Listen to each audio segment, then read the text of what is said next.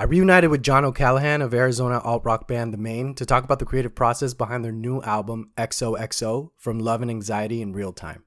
It's been almost 10 years since I last interviewed him, which is insane.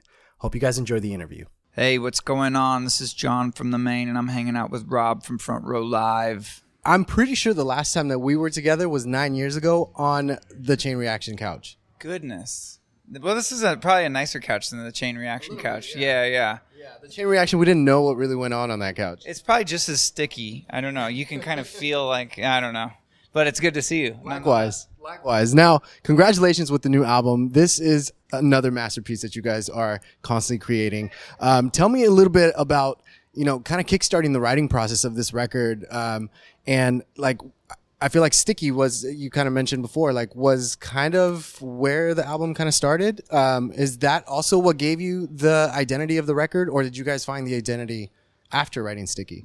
I think it, it certainly helped mold the sound, um, and also kind of checked a box. Not that like we go by like, hey, we wrote a song that sounds like this, let's cross it off the list. But it was more or less like it filled a void. Um, uh, the the writing process started pretty much in January of 2020. What year is it now? Wow. It's 2021 now. Um, so I was we were in Europe and um, I was actually able to write on the road for the first time in a long time, and uh, brought a bunch of ideas back, and then we. Um, I came out to LA. I wrote Sticky, and then um, we recorded it pretty quickly, and then that was kind of like you said, like the the the, bar to kind of try to jump higher. Then, um, so yeah, it was a kind of a similar process to most other records, but obviously the circumstance of everything made it completely different. So yeah. This time around, you guys got to also work with Andrew Goldstein, and you guys have been friends for a while. You guys, I'm pretty sure you guys have toured together before with his old band. Um, played shows, yeah. yeah. But I hadn't seen him in God, I mean, longer than nine years, longer than Chain Reaction. So it was, uh, but he he's he's such a, a homie. It's like uh, we had met, and we know so many of the same people that it just felt like um, like we had already been good friends for a long time. So it was uh, we picked up four hours and that was kind of it. We wrote that song together in about four hours. So it was uh yeah it was quick and it was uh, it was awesome to work with him. And then to kind of see all the other things he's been mashing on like recently is crazy. So um yeah it was a really cool experience. And it was it was nice to finally reopen ourselves to the idea of writing with other people right. you know we we're pretty precious about the band and who the Maine is. And it was uh it was a refreshing kind of um, uh, new take on you know having other people involved and and and kind of giving up some of that real estate you know? Do you think that if it was someone else other than andrew goldstein this probably wouldn't have helped you guys start co-writing with other people? Um, just because you have that kind of like chemistry with him already. Yeah i mean uh, I also got to write with Colby Wedgeworth, who had done. Uh, He's been producing most of your stuff yeah, before. Yeah, he did Pioneer, American Candy, and Lovely Little Lonely, and it was nice. Yeah, it, I I don't know if it would necessarily work if it wasn't with people that you at least know share some stake of what you're doing. You know, like they're they they know how precious the band is. They know how precious the whole all the elements of being in a band are. Um, so I think you're probably right. You know, I, I, definitely, I'm definitely in the in the headspace now of just wanting to collaborate and like wanting to work with a lot of people. And I, I think they're definitely the catalyst that that kind of helped me and us get into that mindset. Right now, with with the fact that like over the years, um, you guys from early on, you guys had from Matt Squire to to Howard Benson to Colby, and now it seems like you kind of started to co-produce stuff on your uh, on your like the band itself. So how have those experiences kind of helped you prepare the band to kind of create your own records yourselves? I mean, every time that we set foot into the studio with a, a producer, you're learning, even subconsciously, you're learning tricks and and their approach and how they get from A to finished product, you know, in their own way. Um, so I don't think we really applied like any specific exact styles from uh, any of the producers, but I think inevitably it's all there already. You know, there are things that we loved about all the producers that we worked with um, that we implemented in our in our own process and in our own way. Um, yeah, it's and to be honest, like we we I've, I've said it before, we really didn't have time to like worry about our ability to produce this record because we knew we just wanted to get it done yeah. and we knew we ha- had to record so we didn't have a lot of time to freak out about the idea of if, if it was going to be good or not yeah. on our end you know like if we were going to be capable enough of recording so um, it's definitely one of those experiences now that we have it under our belt and we now that we have a studio and we have the confidence now. I think um, people probably can expect a lot more music a lot quicker. Awesome. Yeah. That's awesome. And and with the recording process of this entire album, what would you say like was the biggest challenge for you guys either as a band as a whole or you personally with like writing these lyrics or even vocal vocal wise?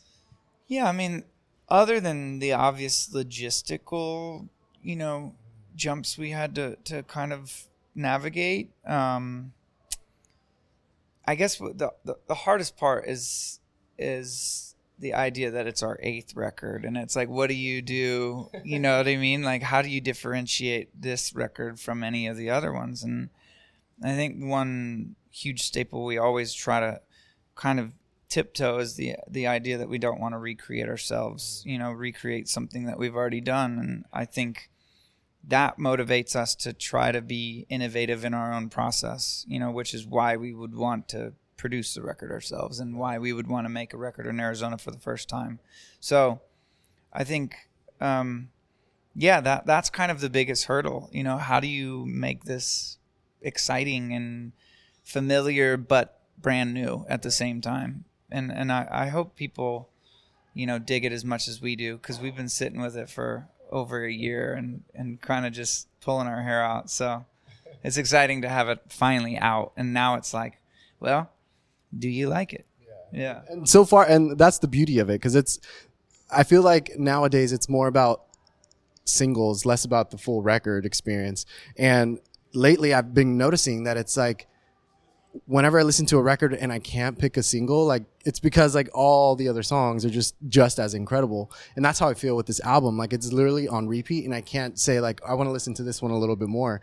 And so for you guys creating this record, especially because there were so many firsts um, from producing stuff yourself, doing stuff in Arizona, having Colby transition from producer to, to songwriter, like what made this record so special to you guys that you knew like, okay, these tracks are the final tracks for the record. Yeah, I mean that's something that we've definitely had to, you know, I guess navigate as well over the last eight records. But it's like we, we set out to make a full record. We never set out to like, oh, we're just gonna write one song and then none of the other songs matter. And now we're only, you know, the the the emphasis on sticky on this cycle is because we, we've had the opportunity to take that song to radio for the first time in our band's career. And to be able to open that new door that's kind of why it, it might feel like we're making things a little lopsided but it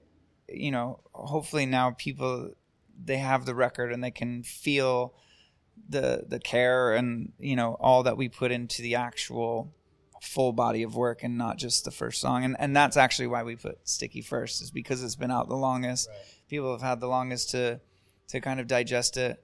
If they want to put it on, they can just jump over to two, you know. Um, so it's uh yeah, it, it's it's I don't know. It's just it, it what's crazy is that this many years into our band, things can feel new. Like new experiences can happen whether it's writing with new people or being on the radio for kind of for all intents the first time that's those are the things that like keep you i guess hungry you know they're they're like oh something new can actually happen 15 years into our band you know and, and those are those are the exciting things that I, I'm I'm hoping a lot more of those kind of pop up. So yeah.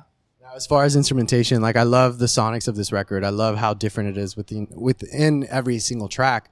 Um, but for your drummer, how would you say like that was a challenge in the studio trying to keep up because it's different kinds of tempos here and there. It's not um, it's not all the same kind of outline. Yeah, I definitely don't envy uh, his position, and I definitely make it harder, and we make it harder, especially the way that we're kind of approaching the the pre-production process at this point is it's a lot of just in the box, meaning on the computer, and it's a lot of just uh, drawn in drums. So he has to kind of not only be comfortable with what uh, either me, myself, or we are kind of drawing in, or you know he has to kind of come up with new fills on the spot, and and it's really hard because it's a lot different than the way we used to do it. In that we used to stand up in a room together and and kind of hash everything out like on the spot, and now it's uh yeah it's but he, he I mean he's he's he's he's had some practice, so he's pretty pro at, at, at making it feel effortless and right. and there's a lot of um, I, I think there are a lot of areas that we can we purposely leave open for punctuality and, and just improvisation, you know, like leaving it a bit more broad so that he can get more specific when he wants and, and when it serves the song best out of these tracks, where would you feel you were challenged the most vocally?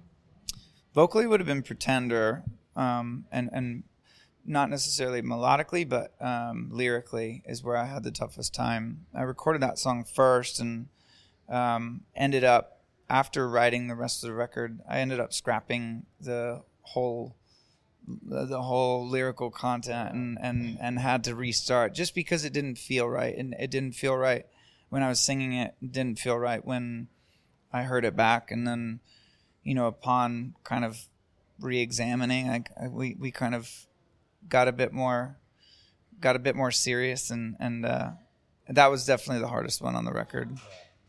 So to to wrap things up, you guys, uh, the, the, record is out now, um, and you guys are getting ready to head on the Sad Summer Festival yeah. with uh, All Time Low. And this is a festival that, you know, we've been super excited about since before all of this kind of happened. Yeah, yeah. So now that you guys have this new album going into this tour, did you guys completely change the set list that you guys had in mind for this tour, or is it still going to be similar with a little bit of the new record?